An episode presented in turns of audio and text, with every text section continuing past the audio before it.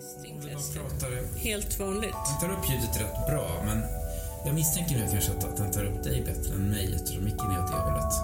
Ska du säga något? Du lyssnar till novellskrivarnas femte avsnitt och den här gången handlar det om avund. Välkomna hit! Hej och välkomna till novellskrivarnas eh, podd. Eh, vi skriver ju noveller som ni vet. Idag är det den 21 december och temat för idag är avund som jag har valt. Eh, och det har varit lite blandade uppfattningar vad jag förstår att en del har tyckt att det har varit svårt. Har jag förstått er rätt? Det tycker jag. Ja, knepigt, men- ja, Ja, sådär. ja. Det, det är väl väldigt eh, individuellt. Eh, det som till en början kändes som en eh, piece of cake visade sig inte vara det utan det var, det var svårare än vad jag hade föreställt mig i alla fall när jag väl skulle skriva det här. Men det, ja, det blev i alla fall en text. Kanske handlar om underskattning. Det nog så. Ja, och egentligen så hade jag ju, men det spelar ingen roll, man får tolka det som man vill, men min begränsning eller mina instruktioner var att det skulle handla om barn och det skulle vara i nutid. Men ibland eh, är det ju inte alla vi som följer de där instruktionerna av olika anledningar. Men det viktigaste faktiskt är ju för er som lyssnar eh, också förstå att vi vill skriva för att vi älskar att skriva och berätta berättelser för att vi älskar att berätta berättelser. Det viktigaste är kanske inte att man följer varenda instruktion. Men eh, nej, För jag hamnade i 1300-talet och det kanske inte är nutid. nej, Men det var nutid någon gång. Någon- Ja. ja. Så det blir väldigt spännande att lyssna på när Henrik ska prata om sin novell eh, som då utspelar sig på 1300-talet. Men den som ska börja idag det är Magnus. Varsågod. Eskil får upp mot taket och förskolefröken drog efter andan. Det var såklart ett spel. Han kände till det nu. Hon visste att Eskils pappa inte skulle tappa honom den här gången heller. Det var ett spel han nog aldrig skulle få spela och det brände i bröstet. Han plockade upp sin randiga tiger från golvet och höll den hårt mot bröstet. En tår, eller kanske två tårar, eh, rann långsamt ner för hans kind. Det märkte han inte av längre. De rann där ofta. Han var van.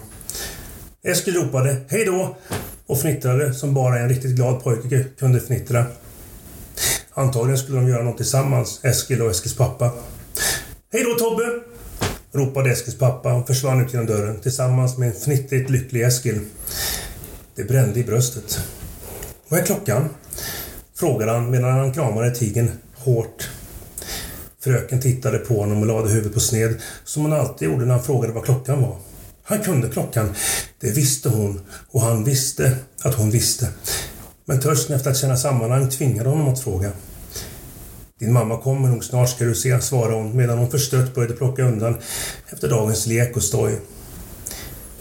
Förskolans barn hade alla redan hämtats. Alla förutom han.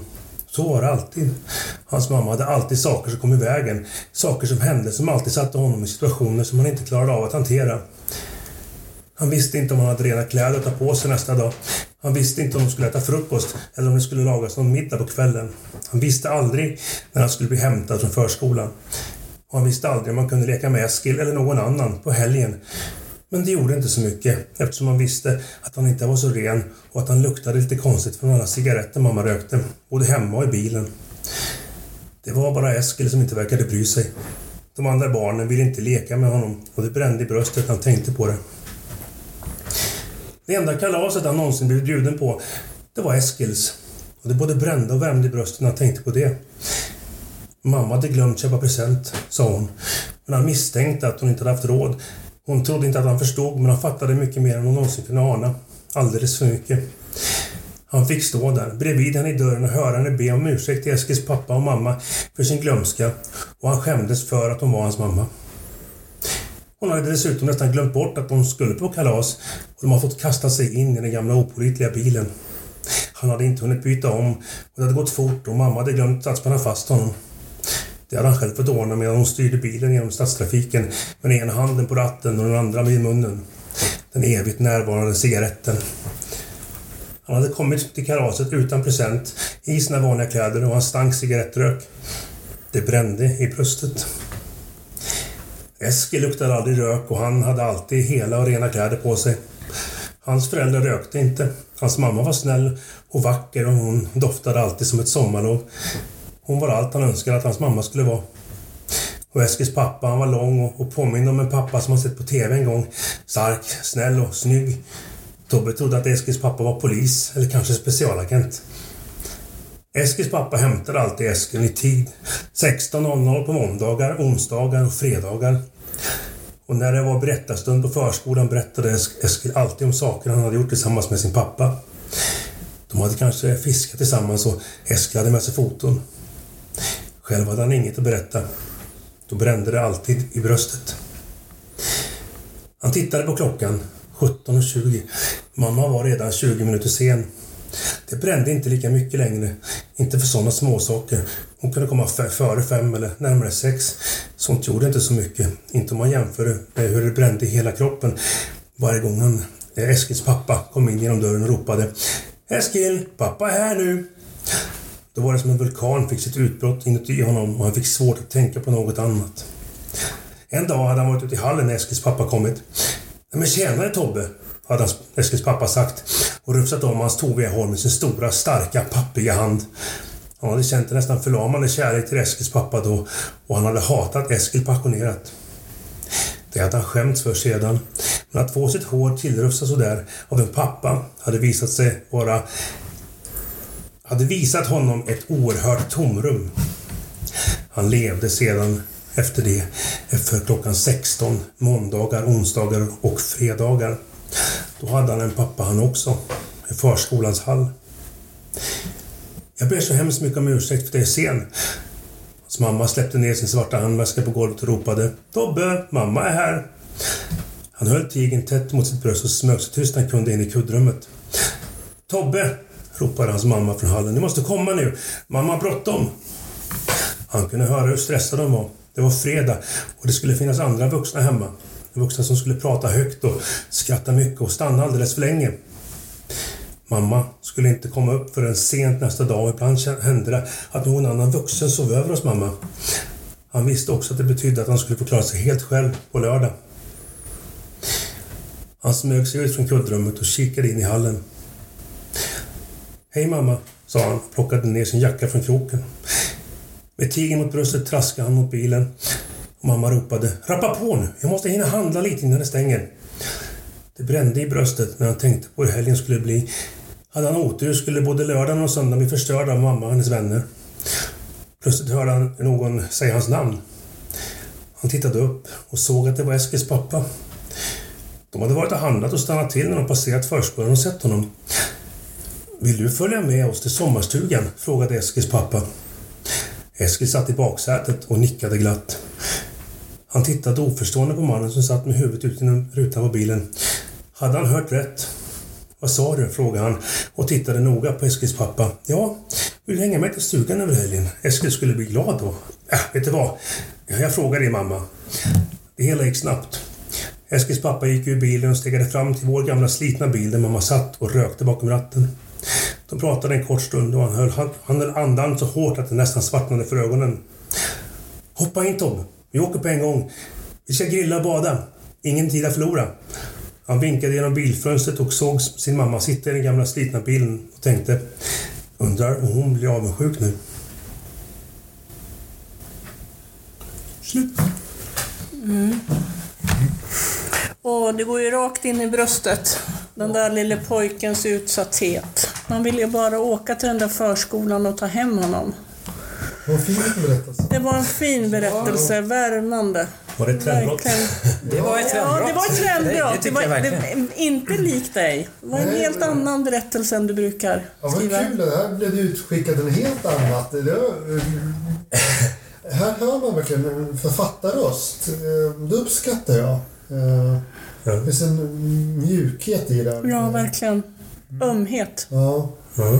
Det går ju verkligen in i den här lilla pojken. ja. Så det är ju, prata om det, att det var så svårt att ta ett sånt perspektiv som ett litet barn, men det gör det ju här. ja. Ja. Precis. Det är... Ja, men det där tror jag inte är en, det är ingen ovanlig bild som jag målar upp. Nej, tvärtom. Det är en vanlig bild och det är väl det som gör att man känner så starkt för, Ja, för honom. Inte veta var ens var man är på väg i, i, eh, utan styrning från vuxenvärlden som liten. Ja. Så det var, avundet är ju, är ju inte jätteuttalat men min tanke var ju att måla det som att man ska läsa in att det här är ju eh, Eskils familjesituation med två föräldrar. Jag pratar ju aldrig om Mm. Tobbes då, pappa. För det finns ju ingen pappa i det här naturligtvis. För då hade han ju också kunnat jämföra sin vardag med, mm, med, med mm, Eskils då. Eh, men det går ju inte för det saknas ju en pappa. Mm. Men lite så att det saknas en mamma också för honom. Oh, ja. Ja, ja, verkligen. Ja, definitivt. Mm. Eh, precis, det skulle man kunna utveckla och skriva mycket, beskriva mer om hur hans, eh, Eskils föräldrar är. Men återigen, som Jörgen var inne på förra gången, man behöver inte berätta allt. Nej, Nej. man förstår. Ja. Alltså, med, med cigaretterna, med den här skruttiga ja. bilen. Jag tänker att det är en Opel, är det det? Ja, kan vara en Opel Kadett. eh, och, det som, och sen det här med att hon på fredagen då när klockan är kanske halv sex, hon har bråttom och ska handla. Vart ska hon då? Ja, men visst till bolaget ja. ja. De andra affärerna har öppet längre, men Systembolaget har inte öppet längre. Så att Systembolaget och innehållet i den affären är viktigare än att ta hand om pojken. Liksom, ja. Att det kanske hissa upp honom på axlarna och eh, liksom det. Utan det är bara, kom nu din lilla, du är i vägen för min kvällsplan. Skynda dig på nu liksom. De måste ha en baggybox. Ja, eller vad det nu är. Kärringen dricker liksom. Det, ja. Men det, är ju, ja, nej, men, nej, men jag tänkte också att det är ju väldigt talande novell också nu när vi julhelgen stundar. Mm. Där vi vet att väldigt många barn har det svårt. Mm. Eh, och vi som är, jobbar i skolans värld allihopa vet ju att nu när det var julavslutning här, eh, det var ju i alla fall hos oss ganska stökigt. Jag jobbar ju med mindre barn men, men, men ändå, alltså det är många som är oroliga att gå på den här långa ledigheten och det är ju jag, väldigt tydligt jag, när man jobbar. Jag jobbar i gymnasiet, det är oroligt där också veckan ja. innan. Det är så nervöst och det är så uppstissat. Och, ja.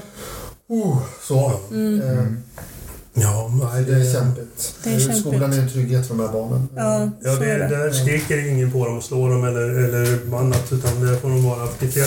Och de får sin lunch också. Ja. Mm. Ja. Men det jag är mest imponerad av här är, är det hur du går in i den här lilla pojken och också med språket och eh, sådana saker man förstår eh, som vuxen eh, när man hör men som pojken själv inte har kopplat ihop riktigt. Att det är en vuxen som sover över Mm. Man förstår ja. precis vad det handlar om. Verkligen trovärdigt. Ja. Tro, trovärdigt eh, utifrån pojkens perspektiv. De här pappiga händerna. Ja, Bara det uttrycket liksom. Mm. Pappiga händer. Och att hon luktade sommarlov tyckte jag var en sån vacker mm. Eh, bild mm. som kom till mig. Men eh, eh, mycket spännande och då ska vi gå över till Henriks 1300-tal. Ja, med rubriken Hur svin måste i ollonskog släppas. Eh, så, nej, men här, vi kommer att träffa på eh, Öper här. Eh, det här är ju en del egentligen en längre historia. Jag får se hur långt jag, jag läser. Jag, håll, jag är ju så busig så jag är knappt en novell och är inte, är inte nutid. Men ja, vi kör igång. Öpir är less nu. Han är trött på getterna som aldrig låter honom vara i fred utan jämt ska nafsa hans kläder. Om man ska äta något måste han dölja för att getterna annars skulle börja bräka och buffa på honom. I början av sommaren hade en griskulting gjort ett sällskap i skogen. Om några veckor ska den möta slaktarkniven. Just som getten och grisen och något, något slags samförstånd att inte kivas med varandra och inte slåss om maten. De gillar ju inte ens samma saker men ändå ska det passa på varandra så att inte någon får mer än någon annan. Det har... oh, ursäkta. Det har för länge sedan gått iväg från Vibys hägn och ägor och det är nu inne på klostrets marker. De isterbukarna till munkar kunde gott släppa till lite bete, tänkte Öpir. De gör ju ändå inte mycket annat än sitter på sina knän och ber till Gud. Smör och ost verkar ha i stort överflöd. Öpir, som ofta rör sig runt om klostret med sina djur, känner munkarnas vanor bättre än de flesta. Han har aldrig sett någon bonde ta så många pauser som de gör. Inte de långa stunder men när de faller ner på knä i bön. Praktiskt och smidigt kunna skylla på Gud för att man ska ha rast och paus hela tiden, säger Öpet till grisen som tittar upp på honom och grymtar lite till svar. Så där skulle vi också ha det, sa Eller hur? Eller hur, herr gris? Öp tar en omväg och leder sina djur till Ekbacken vid Landshammars kloster. Ekbacken har varit allmänning så länge någon kunde minnas och så långt bak berättelserna sträckte sig. Den nya prion vid klostret tyckte annorlunda. Om hot om att inte släppa fram till nattvarden hade bönderna förbjudits att släppa svin i ollonskogen. Detta har blivit ett problem för Öpers familj på Viby. han har hela tiden sommaren vallat runt grisen i skogen tillsammans med de två getterna. Men om fläsket skulle bli så fett som möjligt började grisen äta ollon. Dessutom kunde betet bli allt sämre ju längre hösten lider och ju närmare vintern kom. De ville gärna skjuta upp slakten så långt det gick för att få ut så mycket rejält fläsk. Oktobermörkret börjar lägga sig och månen skyms av moln och regn som börjar falla. Och en sådan kväll när alla vettiga och resonliga människor stannar inne i hus, stugvärmen. Redan i morse hade han tänkt ut, ut den här plan och tagit med sig en säck. Är det något som Öpel ser fram emot så är det fett fläsk. Det är inte alltid man får äta kött, men hans mor brukar smälta ner istret och hälla över korngrönsgröten. Det är en härlig smak och gröten mättar så mycket längre då. Men för att grisen ska bli ordentligt fet till slakt måste den få ordentligt med mat. Det räcker inte med det magra betet i skogen. Öper och djuren går längs skogsbrynet bort mot ekbacken. Han behöver inte ta många steg in i skogen för att vara helt osynlig för nyfikna ögon. Till en början går han inte så fort, men allt som det kalla regnet tilltar går han snabbare så pass, alltså mycket att han till slut småspringer. På så sätt får han upp värmen i kroppen. Getterna tar det som lek och grisen följer efter som en hund. Det har ollonår så det går snabbt och lätt att samla ihop ekollen. Han rör sig runt mellan träden för att det inte ska synas så tydligt att han samlat in ekollarna. Efter ett tag känner han på säcken att den blir tung och han nöjer sig för ikväll. Just som han var hemåt så upptäcker han två gestalter som närmar sig honom. Han skjutsar iväg djuren som verkar fatta galoppen och ger sig av mot skogen igen. Förhoppningsvis på väg hem. Han får reda på det sen. Han ser sig tvilet om någonstans att gömma sig. Första impulsen är att bara kasta sig bakom en sten men inser att det är gömstället för småbarn som leker kurragömma. Han ser upp mot en ek. Jo då, han kan klättra uppåt och ändå få med sig säcken. Som en ekorre snurrar han upp och vikt upp i eken. I sitt inre svävar han långa ramsor. Ingen vettig människa han i det här vädret så här sent på kvällen. Han svär inte mindre när de två männen bestämmer sig att stanna under just det träd han klättrat upp i. De ställer sig tätt samman intill stammen för att undkomma regnet och börjar småmält prata med varandra. Bäste broder, varför måste vi träffas här i regn, mörker och kyla? Käre broder, här finns inga nyfikna öron och inga med glappade munnar med okunskap eller illvilja kan springa iväg med sitt pladder. Därefter för en stund följer en stunds tystnad.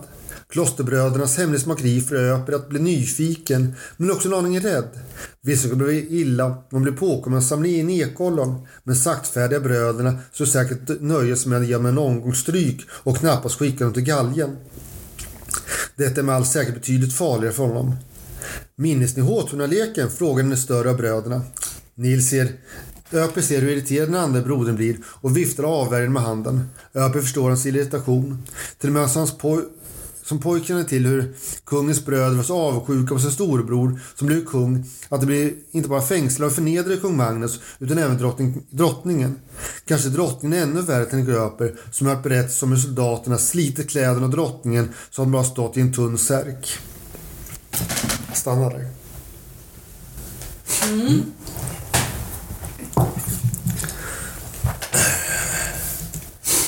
Ja, avundet kommer ju där på på slutet. Ja, fast redan tidigare, för jag tänker att han är också väldigt avundsjuk på munkarna där ja. som är runda och trinda för att de får äta ister, smör och ost ja. liksom. Ja. Eh, så det finns ju flera dimensioner av avund, tänker jag. Ja, jag tycker ja, men sen blir det mer den här eh, större avundet mot som, som de här hemlighetsfulla vuxna då pratar om. Att Håtunaleken. Mm.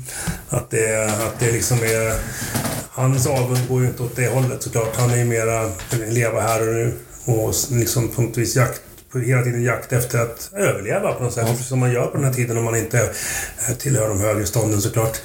Eh, ute och nafsar ollon i, i munkarnas skog, säga. Ja, nej men det... För min tanke var att även getterna är ju avundsjuka på varandra. Ja, men exakt. Ja, precis vad jag skulle säga. Det finns ja. också en... Ja. Nej, men, sen blir jag så fascinerad av, alltså, ja, nu, nu avslöjar jag ju vad ni inte ska utsätta mig för. Nej men skräck är ju svårt, rymden är svårt. Och jag tycker att om vi skulle få ett uppdrag att skriva någonting om, till exempel om du skulle säga nu ska vi skriva en novell som rör 1300-talet. Då skulle jag nog sjukskriva mig den gången. det är ju jättesvårt att göra det på ett trovärdigt och bra sätt. Eh, man måste ju ha kunskap om 1300-talet. Eh, jag skulle få göra mycket research då. Det skulle ja. vara jättesvårt. Det tycker jag också. Men jag, jag, tycker att du gör sånt bra alltid. alltid. Du har en säker eh, berättarröst där liksom i, i, i, äldre tider, oavsett vilken tid det rör sig om. Det märks att du ja. kan historia och är intresserad av det. Mm. Men fint med djuren här också tycker jag. Att de, de tar så mycket plats. Att han, han pratar med grisen där och... Ja, precis. Ja. Två jättarna, de, de heter eh, Flinga och Snö, eller Snö och Flinga. Snö och Flinga. Ja. Som whisky och soda. Ja, ja eh, men tanken, han är, han är så... Eh, vad, vad är han, man, man nämner ju hans familj lite snabbt där, men är han ofrälse eller? Vad? Ja, ja, precis. Han, han är en bondpojk. Bondpojk. Ja. Så, um, ja. så som, som vallar getterna i skogen och även grisen så för att de inte ska ganska så, mycket. Ja. så var det ju på 1300-talet. Man vallade. Mm. Man hade en vallpojke. Man, hade inte, man stängslade inte in djuren utan man... Äh, Ja, och så är det ju på många ställen runt om i världen fortfarande. Ja. Ja. Eh, nej, men sen tycker jag också att det visar det så här att det, det är så tydligt. Alltså många är historielösa, tänker jag, i nutiden. Att man tror inte, eller fattar inte, eller kopplar inte de där hamburgarna som ligger djupfrysta på ICA. Det är ju liksom en ko en gång i tiden. Eller den här skinkan som vi äter här nu. Jag menar, det är ju faktiskt en gris som har blivit slaktad. Men här är det ju, han är så öm mot sina djur. Han vill ju ge dem så mycket fett därför att han vet ju att de här ska ju dö sen för att han och hans familj ska bli mätta. Och jag menar, det är ju någonting som jag tycker att vi borde lyfta fram. Jag menar, alltså, kretsloppet. Och här blir det ju så väldigt tydligt eh, mm. på ett bra sätt. Spännande med Håtunaleken också. Mm. Det pekar ju framåt Nyköpings gästabud, eller hur? Ja, det pekar framåt där, ja. ja. Det kommer inte vara något central, centralt i berättelsen, men det kommer finnas där. Det är som en tidsmarkör på något ja, sätt. Ja, precis. Vi befinner oss i, på den här delen av 1300-talet bara för att kunna ha någon typ av mm. språngbräda åt något håll. Ja, för oss i Nyköping välbekanta historier. Jag behöver inte riktigt berätta de historier, utan det räcker att jag nämner lite grann, ger lite, mm. lite krokar, så mm. minneskrokar. Så. Mm. Det blir väldigt spännande att följa fortsättningen mm. av ÖP, för det verkar bli en sån fortsättning på något ja, sätt. Jag tror det, ja. ja. Eller ja, det finns rätt, en hel del skrivet om ÖP här redan. Ja. Mm. Och då går vi vidare till uh, Jörgen. Bröder heter den, just nu i alla fall. Du sitter där på andra sidan bordet och försöker gömma dina händer. Men jag ser hur de rycker. Du har gått ner mycket i vikt sen jag såg dig förra gången. Kinderna är insjunkna och hela ansiktet har liksom smalnat. Morsan ser det också. Hon kanske har förstått länge, men nu kan det väl inte längre råda någon tvivel. Jag ser hur hon biter sig i läppen. Hur oron löper amok inom henne. Farsan ser ingenting som vanligt.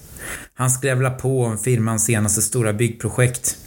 Hur jävla blind får man bli? Där ute har mörkret lagt sig. Det droppar från taket ner på altanen. Isen och snön smälter snabbt i plusgraderna. Du är min bror och jag borde göra något. Det jag känner för är att trycka upp dig mot väggen och vråla. Skärp dig för helvete din jävla pundare. Du skämmer ut hela familjen. Men det skulle inte göra någon skillnad. Det skulle vara som att skrika på en vägg. Jag har försökt, så jag vet. Vi är hos mormor och morfar i Småland. Jag visar upp mina betyg för höstterminen. Morfar säger att jag äntligen kommer kunna söka in till vilken gymnasieutbildning jag vill nästa höst. Men jag vet redan att jag ska läsa ekonomlinjen. Drömmen är att starta ett eget företag, som pappa och morfar. Du sitter där tyst. Vi vet alla att dina betyg är usla. Det har inte varit någon bra första termin för dig på högstadiet. Du har hamnat i dåligt sällskap och skolkat en hel del. Jag har sett att du har stått ute och rökt med Vincent och hans gäng på rasterna. Vet att du umgås med dem också utanför skolan. Jag kommer ihåg första dagen på terminen. Du såg så bortkommen ut där på skolgården, på den stora grå asfaltsplanen. Jag borde ha gått fram till dig och pratat med dig. För att göra det lättare på något sätt. Minns ju själv hur tufft det var där i början. Hur nytt och skrämmande allt var. Men vi hade bråkat på morgonen och du hade kallat mig jävla prettoslem. Jag gick snabbt förbi dig. Vi sätter oss i soffan och morfar bläddrar i ett fotoalbum. Han visar upp ett svartvitt foto där han står framför sin första egna butik och ser trött men stolt ut. Han var bara 20 år då. En blå basker och en nötgrå kavaj. Morfar säger att det var tufft många gånger, men det gäller att inte ge upp. Hela livet handlar om att fortsätta jobba på och inte ge upp. Vara som en maskin genom de hårda åren tills de goda kommer. Jonathan kväver en gäspning och jag sparkar till honom under bordet. Det är någonting du måste lära dig Jonathan.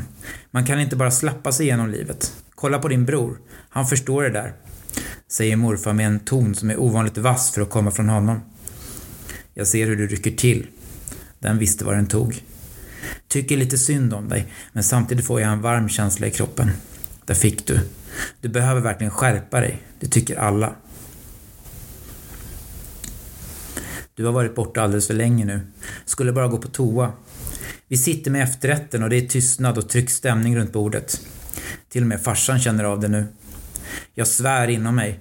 Borde ha stannat kvar i min studentlägenhet under lovet. Tagit långa lugna promenader genom den insomnade universitetsstaden. Mycket hellre ensam än det här. Jag går fram till besticklådan och tar ut en liten makkniv. Går tyst ner för trappan. Toaletten är låst förstås. Försiktigt placerar jag kniven i låskolven och vrider runt. Jag hade inte behövt smyga. Du sitter på toasitsen och är helt borta.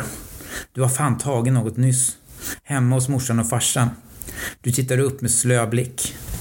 Jag ger dig en hård örfil. Jag har suttit upp och druckit glögg med morfar, mormor och mamma. Jag går ut för att kissa i den stjärnklara natten. Det hörs toner från den lilla stugan på gården, där du och jag sover. Du släpade alltså med gitarren hit. Du sitter där inne och spelar. Jag ser dig som en skugga i sängen. Det låter melankoliskt. Det är en fin melodi.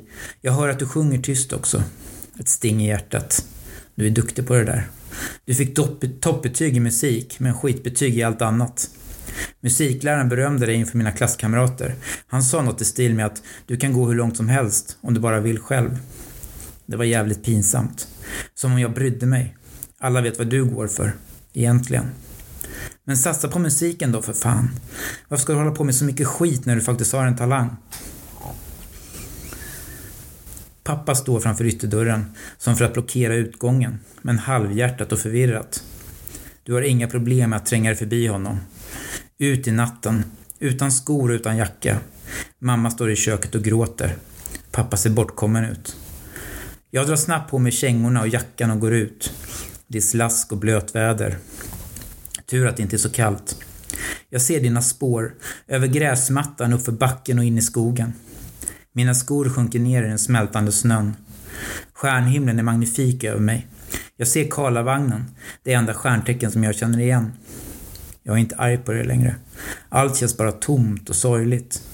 Jag tar mig upp för krönet och in i skogen. Du ligger på rygg på berget, i t-shirt och dyblöta strumpor. Jag hör att du gråter, som ett litet barn. De sista spåren av irritation och ilska rinner bort. Jag tar av mig jackan, går fram till dig och lägger den över dina nakna armar. Sedan lägger jag mig bredvid och tittar upp på den svarta stjärnhimlen. Vi borde haft med din gitarr nu. Du skulle kunna sätta musik på den här natten. Det är så synd att du har slutat. Vi ligger där länge. Jag tappar begreppet om tiden. Det kanske är tio minuter, det kanske är en timme. Vi andas in natten och stjärnhimlen tillsammans. Alla de där ljusen är himlakroppar. Vissa är döda sedan länge, men lyser fortfarande starkt. Att det kan kännas så här. Som vi var alldeles nära. Som vi var delar av samma kropp. När du bryter tystnaden rycker du upp mig från en plats djupt, djupt inne i den här natten. En plats som vi har delat. Din röst är nästan helt stadig nu. Jag brukade tänka att det måste ha blivit någon förväxling på BB eller något. Har aldrig passat in i den här familjen. Vad svarar man på sånt? En bild dyker upp i huvudet. Jag gick in på ditt rum ibland, när ingen annan var hemma. Tog upp din gitarr och försökte få den att låta som när du spelade. Men det lät bara förskräckligt. Ny lång tystnad. Folk tror att jag är avtrubbad. Men det är tvärtom. Det har alltid känts för mycket. Du måste sluta med den där skiten Jonathan. Det kommer inte gå bra. Jag vet. Och jag kan inte sluta. Sedan är orden slut. Jag vet att det är som du säger. Det finns inget att göra. Jag kan och vill inte följa dig in i mörkret. Men jag suger in allt nu. Allt av dig och av den här natten. Du kommer alltid ha en bror och på mitt eget sjuka sätt har jag alltid älskat dig.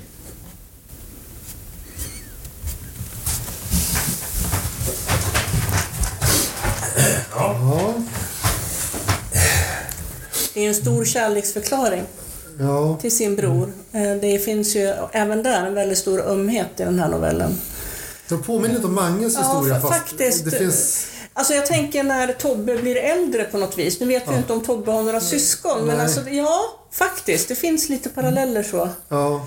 Jag känner också stor ömhet och det är kärlek och, och det finns avund tänker jag från båda bröderna. Eh, alltså avundet att nej, men jag skulle önska att jag kunde vara så begåvad och spela gitarr Och den andra sa Liksom- att, att det skulle gå bra i skolan. i skolan Ja. och vara mer normal eller vad man nu ska uttrycka det som. Eh, Så att det, det ömsint. Ja, men det är intressant att jag tror att alla tre berättelser har hittat avund på flera nivåer. Eh, det är inte bara en enkelriktad avund utan riktad åt flera håll och sådär. Det är lite intressant för att alla bär nog på den här dödssynden. Eh, Verkligen. Och det jag tycker är så spännande också att vi har ju alla skrivit, för när jag ska läsa min sen, pojkar står i centrum. För jag har också en pojke. Intressant. Och det är också, mm, ja, reflekterade jag över nu, för jag visste ju att jag skulle vara sist idag. Eh, Jag har inget svar på, men, men det är bara en spännande reflektion, att vi har pojkar i centrum. ja. Jag tycker det är intressant med avund också, att det, det verkligen kan förgifta relationer. Verkligen. Också inom familjer. Ja. Det kan, det kan bli så himla fel liksom. Man kan tappa bort varandra i det där. Och samtidigt är det ju så vanligt. Jag menar, vi Ja. känner ju alla avund. Ja. Vi känner ju alla avund.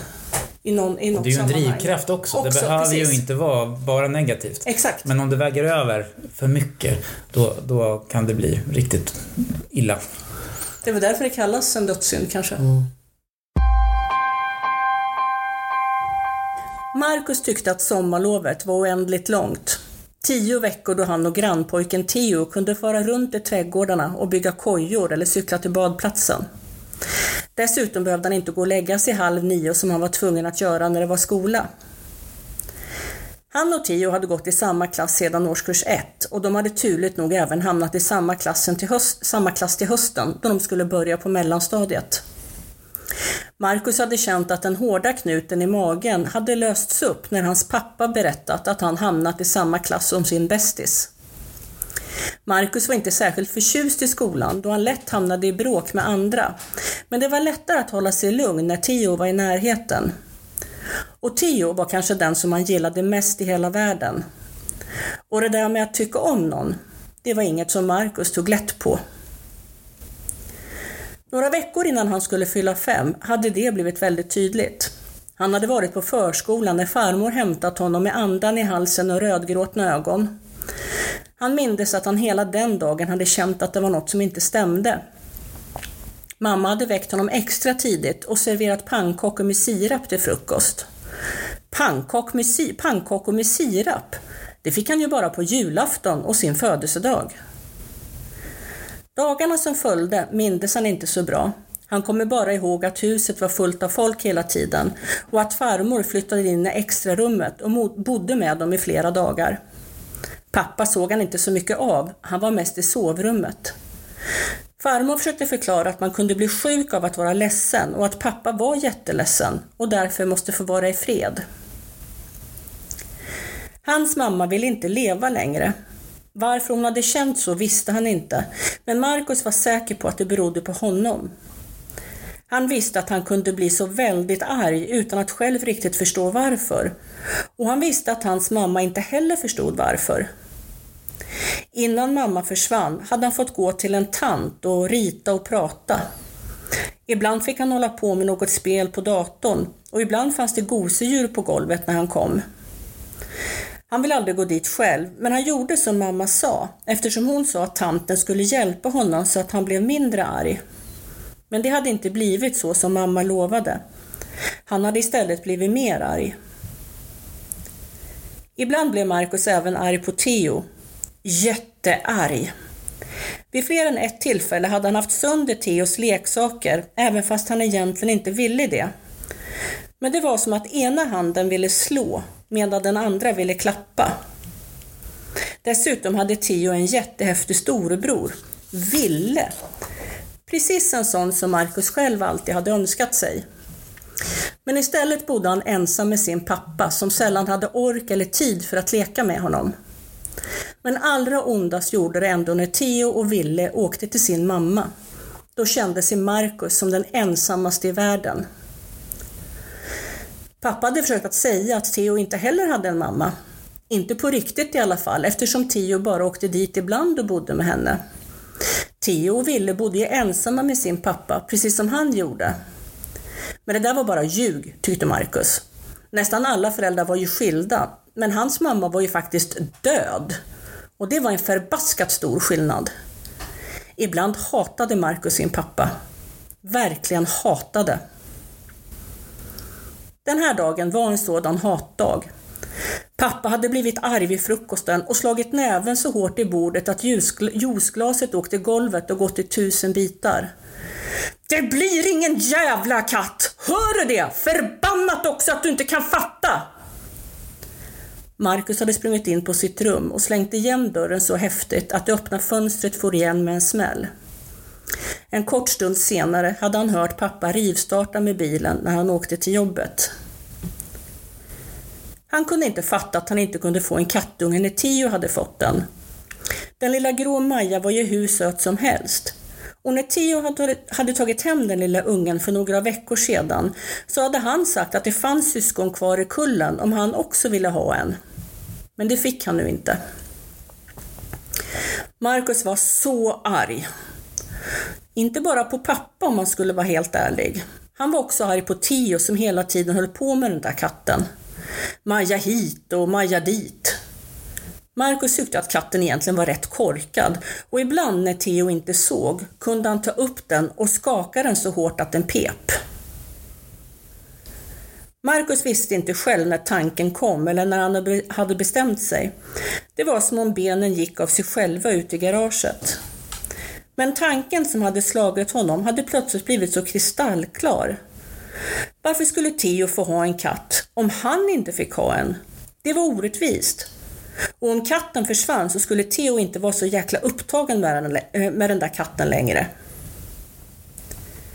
Han låg på luren under några buskar och väntade.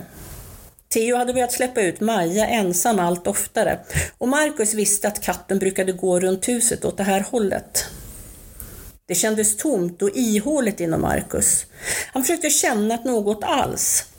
Men det var som att det var mitt i natten och kolsvart. Det var tyst och stilla. Han hade bestämt sig och då fanns det liksom ingen återvändo. Han måste få detta gjort.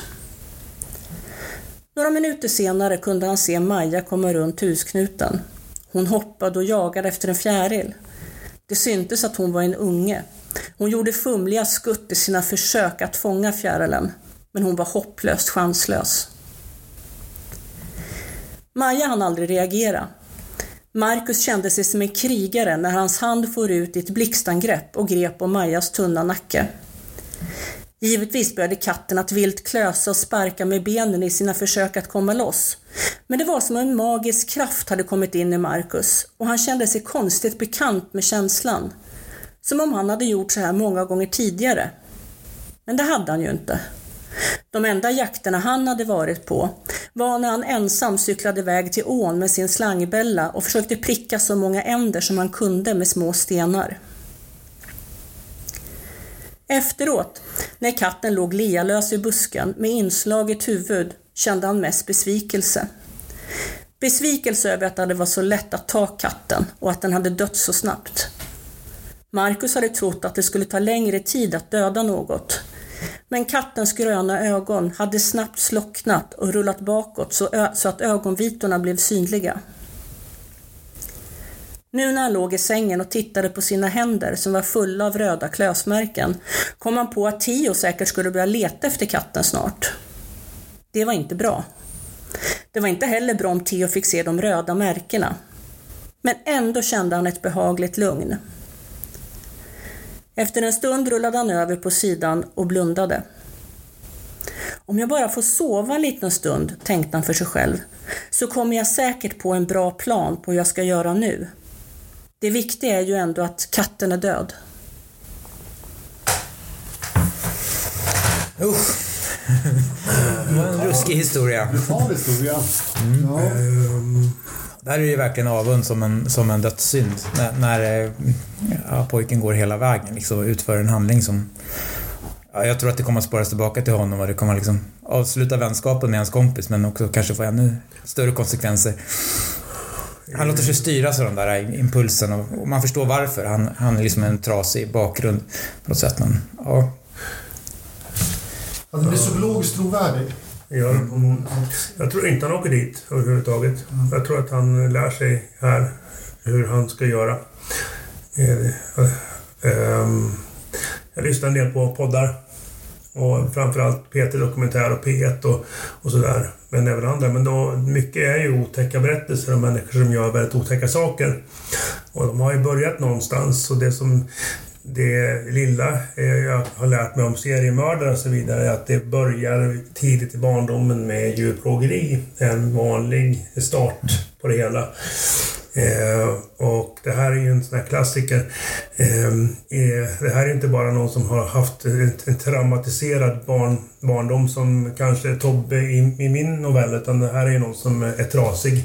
En individ som är empatilös och det är ingenting du lär, du lär dig utan det är ett, som jag ser det, utan att vara någon expert på det, så är det ju inte ett inlärt beteende utan det är någon typ av defekt.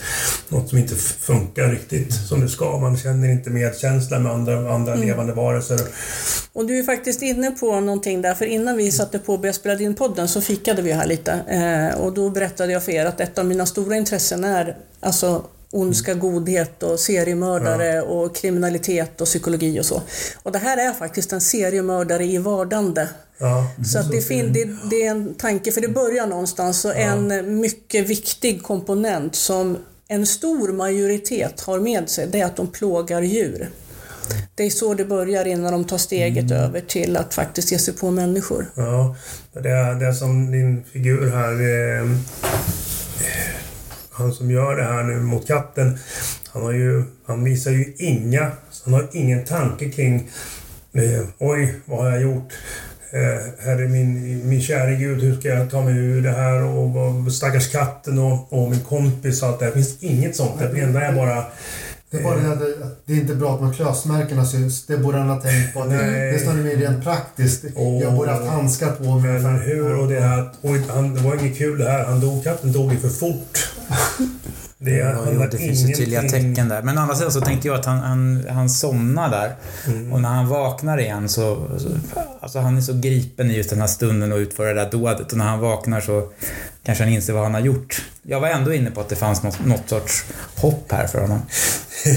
Och det, kan, det kanske det gör, men i min, i, min bild, i min bild så känner jag att det är liksom väldigt svårt att känna hopp för den här pojken faktiskt. Eh, när du går över den gränsen där, då vet du fan om det om Och sen, det finns där. faktiskt, jag vet inte om ni tänkte på det, ehm, eh, han kallar ju katten i först Maja. Men sen, det är också någonting, man avhumaniserar ju sina offer. offer.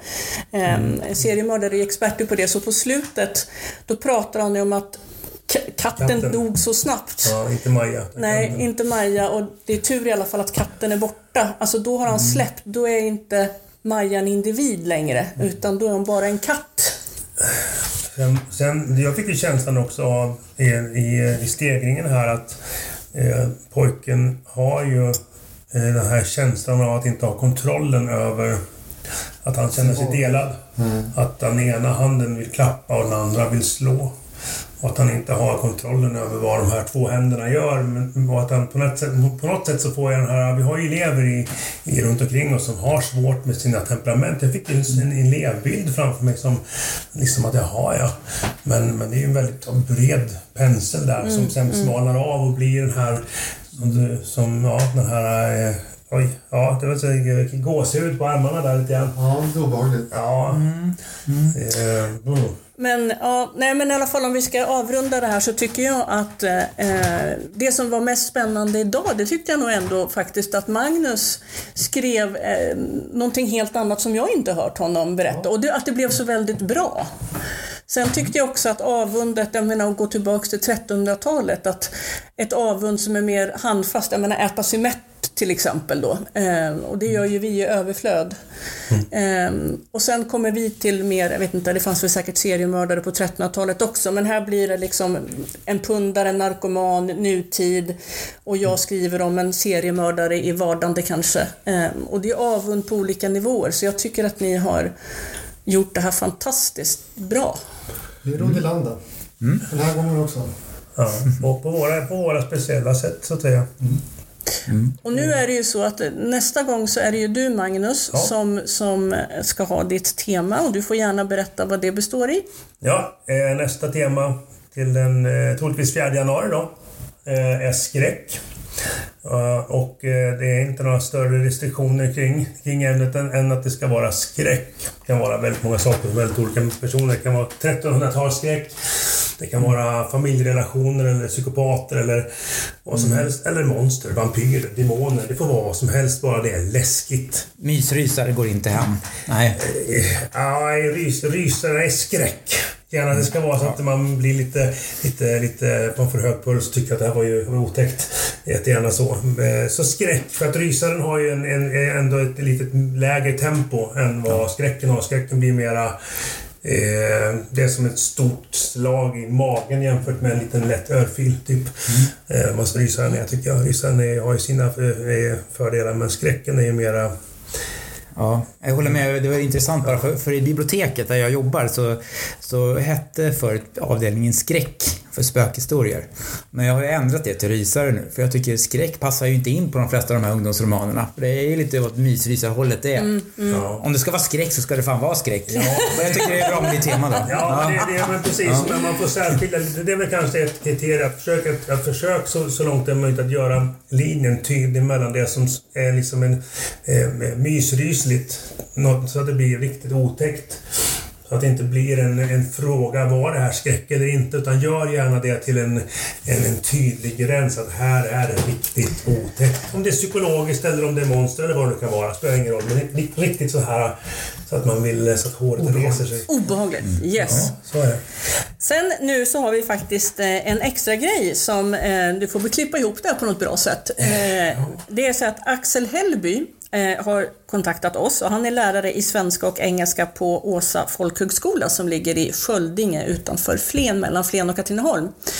Eh, och de har en podd där som är kopplad till ja, skrivande på något sätt som vi har förstått det. Och eh, Axel tycker att det är jättespännande att lyssna på våra noveller.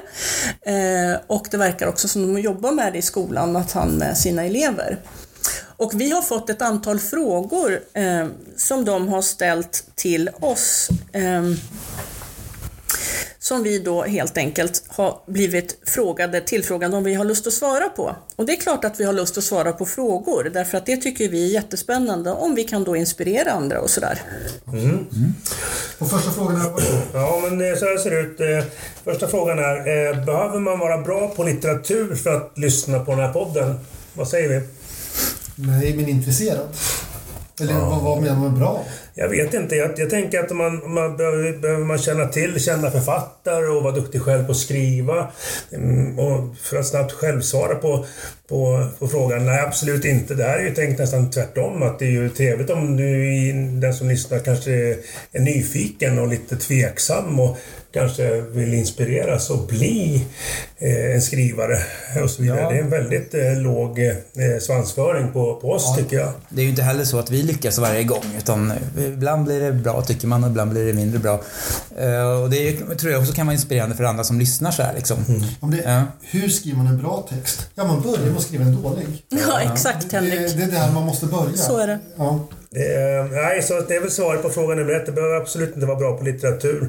Eh, vi har ju inga eh, utlägg om eh, kända författare och, och nobelpristagare och annat utan vi eh, kör ju för, från, från våra egna eh, berättelser och håller på en, en skön Inspiration för skrivande människor skulle jag vilja säga. För Ja, men- skrivande men- människa på något sätt tror jag. Ja. Ja. Nej, och det är det som Henrik sa. Jag tror man måste vara intresserad av texter och litteratur och böcker och berättande. Men eh, man behöver ju inte vara något proffs. Utan vi vill inspirera. Fråga två. Eh, hur gick det till när ni satte igång med den här podden? Har ni regler och struktur eller kör ni bara igång när ni spelar in? Det finns ju en förhistoria här. Eh, att uh, Mange och Henrik och jag, vi började med ett projekt för, för vad var det, kanske tre, fyra år sedan. Ja, där, vi, där vi försökte skriva en roman ihop. Ja. Alltså samma roman fast från olika håll, olika karaktärer. På ett sätt så tycker jag väl det är liksom upprinnelsen till det här. Och sen är det jättekul att du har kommit in och, och eh, det har blivit mer ordnat på något sätt. Ja. Ja. Precis. Eh, det blev ju som att eh, vi kastade oss in i att skriva romaner tillsammans med våra specifika berättarröster där också som jag återigen känner igen så väl för att vi är ju så eh, så härligt olika. Det gör ju att det blir en dynamik i gruppen, vilket är häftigt. Vi skriver väldigt, väldigt, väldigt, väldigt olika. Vi har säkert också väldigt, eller hyfsat olika liksom, inspirationskällor som vi kanske kommer till framöver. Men jag tycker just att skapandet av skrivargruppen när vi skrev romanen, den som ändå kom en bit på väg, eh, den gjorde jag till slut så, så, så tänkte jag åtminstone när jag pratade med dig Jörgen, så här, ska vi inte skriva noveller istället? Noveller är ju snabbare att skriva. Vi behöver inte hålla på och grotta ner oss, man kan snabbt komma från start till slut.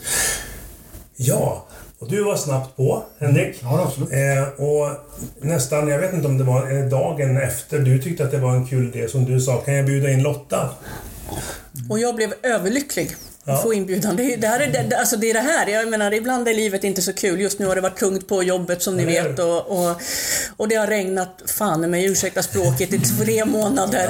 hur? det här är ljuset i mörkret för mig just nu. Jag tycker det är så roligt. Och det, åh vad det ger mig mycket, den här gruppen. Ja, och det, och det här med låg svansföring. Vi kommer hit för, hyfsat förutsättningslöst. Det enda vi vet är att vi, vi trivs tillsammans och vi har våra texter som vi har gnuggat ut ganska snabbt. Det har gått liksom... Ja, vi skriver ju rätt fort allihopa, eh, tänker jag. Eh, Så det är liksom... eh, Nej, men det är en bra, bra tid var 14 dag att ses. Så den här fråga nummer två där. Regler var det också Alltså det bestämmer ju den som bestämmer temat lite grann om, om det finns några typer av regler. Sen är inte reglerna absoluta som ni märker i det här avsnittet att vi befinner oss kring temat hyfsat löst ändå och hittar vi inte riktigt in i alla eh, strukturer och, och guidelines för att ja, ämnet ska funka så är det okej också, eller hur? Ja. Ja, och nummer tre då. Vi har fyra frågor, nu kommer tredje här. Ni är lärare också. Ja, Jörgen är ju skolbibliotekarie, eh, men han kan också förstås vara med och svara på den här. Eh, ni är lärare också. Hur viktigt är det med kreativitet i läraryrket? Använder ni idéer från podden med eleverna? För att vara lärare, så, och ska man vara en bra lärare måste man vara kreativ. Alltså så är det. Håller helt med. Ja. Annars så är du inte en bra lärare om du inte är kreativ. Du, du måste... Alla lektioner måste vara livfulla på något sätt. Och man måste tänka nytt och man måste förändra, man måste hänga på eleverna. Ja, Lyhörd. lyhörd kreativitet är en grundförutsättning. Ja, så är det. Tror att samma är bibliotekarie, att vara kreativ i att hitta var eleverna är någonstans i sitt läsande. Jag tror att det är lika viktigt i biblioteket som i klassrummet. För att om ett biblioteket inte lever, då går man inte dit. Nej. Nej, Ett dött helt- bibliotek helt eller ett dött klassrum ger ingen inspiration. Nej. Eh, så, så funkar det. Jag kan väl tycka det att... Eh, eh, ja, det är superviktigt och det är väl lite grann om min nerv.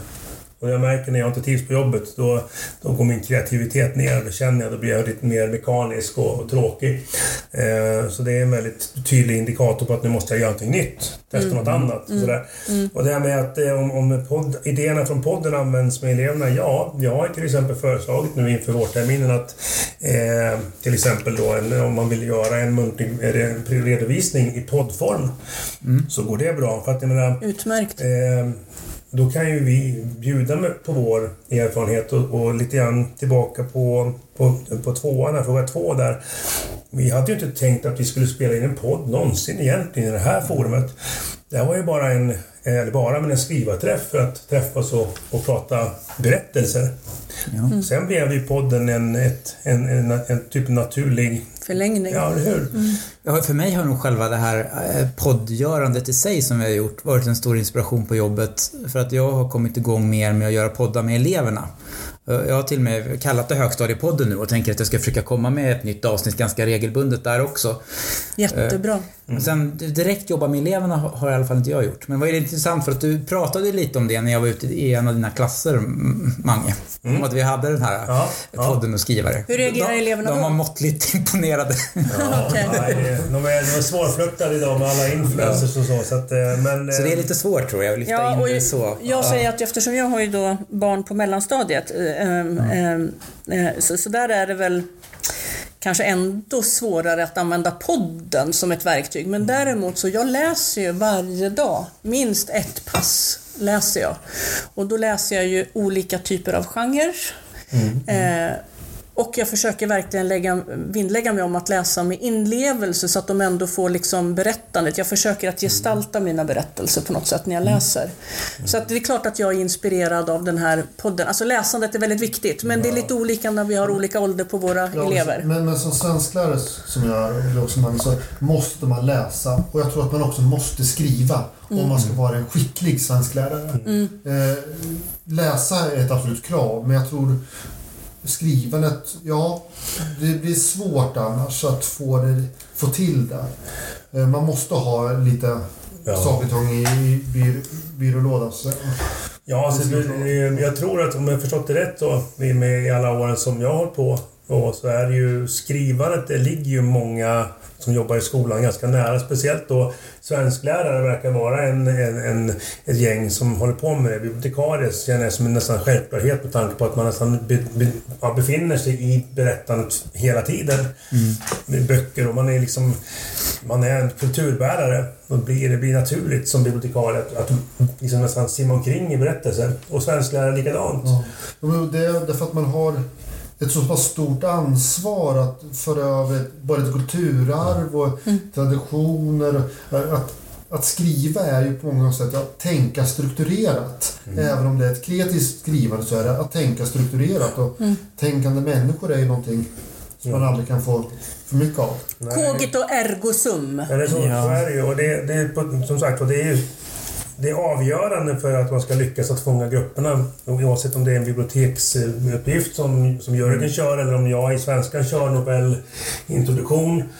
Så är kreativiteten, alltså har du inte den då blir det väldigt tråkigt. Och då blir inte eleverna speciellt intresserade av det tror jag. Men håller ni med mig om jag säger att, att målgruppen för vår podd, som jag ser det, det, det är mer lite äldre ungdomar och vuxna framför allt? Ja. Ja, Ja. Så, så måste, så måste Ja. det vara. Det kan man väl sen kasta tillbaka till, till nummer ett att det är egentligen eh, den kanske är svår att lyssna på den här podden om man inte själv har läst eh, en, hel, en hel del kanske. Eh, jag tror att det det är kanske det som är ingångsporten till podden, att man är en läsare som vill bli skri- en skrivare.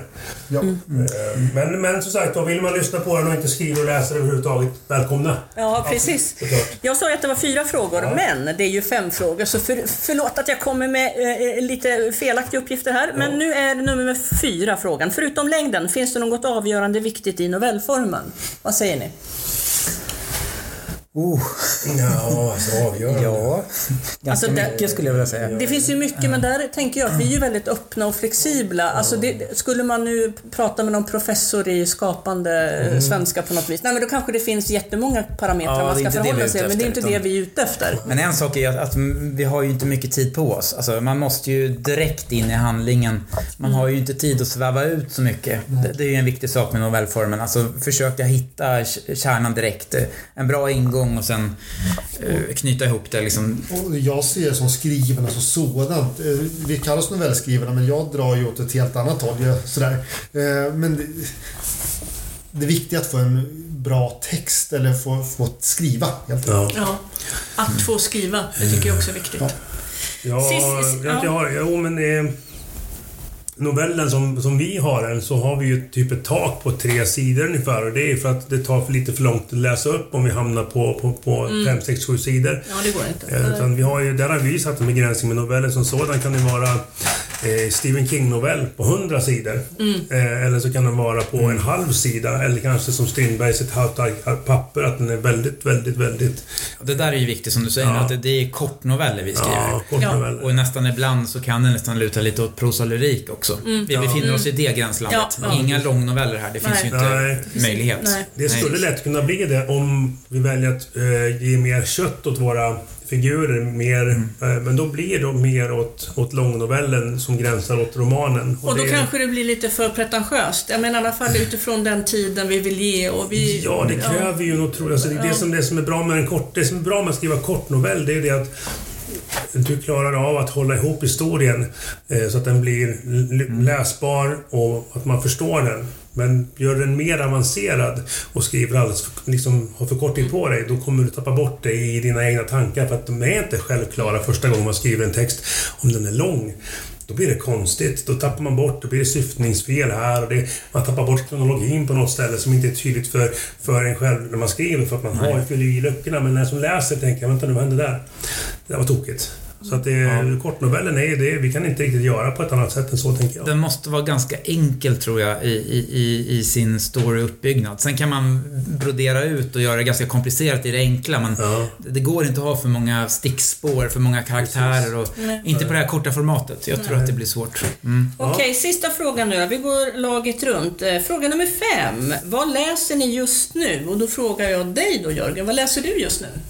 Ja, nej men det, det är ju eh, intressant eftersom jag läser din bok just nu. Jaha, ja, ja det var ju roligt. Eh, den första. Ja. Skärvor i Eh, en spricka i spegeln. En spricka i spegeln, så heter den ja.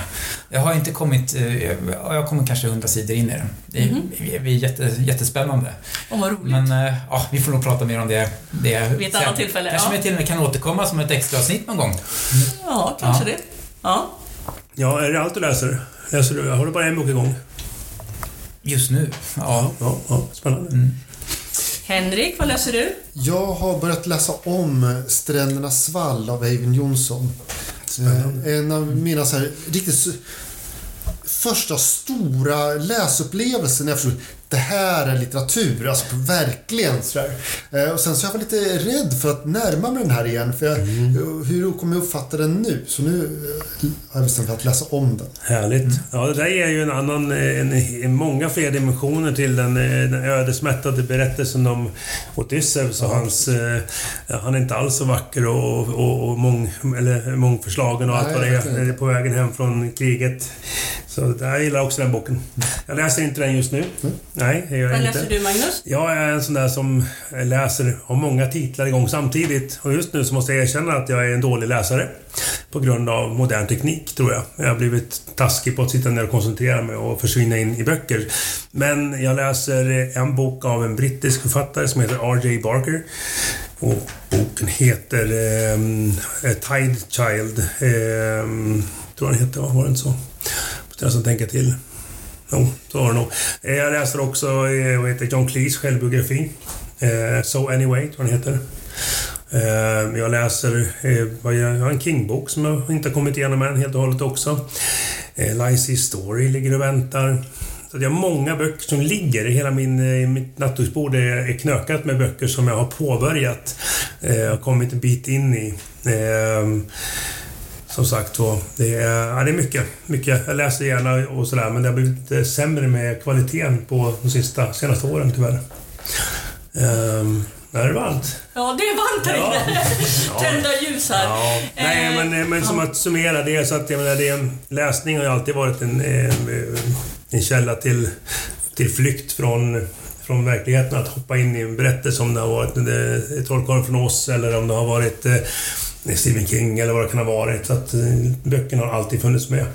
Ehm, och båda mina barn är storläsare också så det är, kul att de har, liksom, de har vaggats in i det genom att vara en del av en familj som läser. Det tycker jag är jättebra. Ja, eh, och vad läser jag? Eh, jag läser faktiskt ingenting just nu. Jag brukar läsa mycket, men jag är nog lite periodare sådär. Eh, och nu... Eh,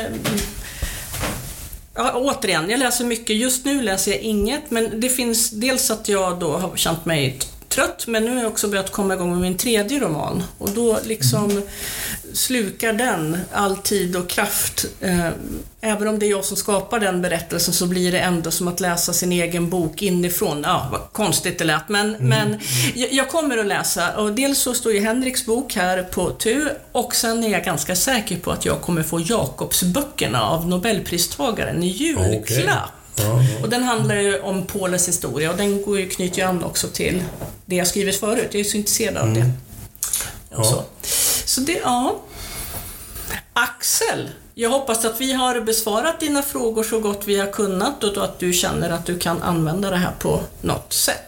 Ja. Jag bara lägga till, man kan ju lyssna på oss också för att irritera sig på oss. Man kanske ty tycker att vi är jobbiga eller idioter och sånt där.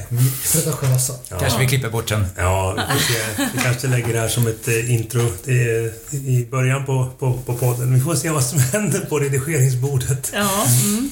Men eh, jag, ger ett bla bla bla bla klipp här och sen så säger du bara det var ehm, slutet på det här avsnittet eller tema, tema avund.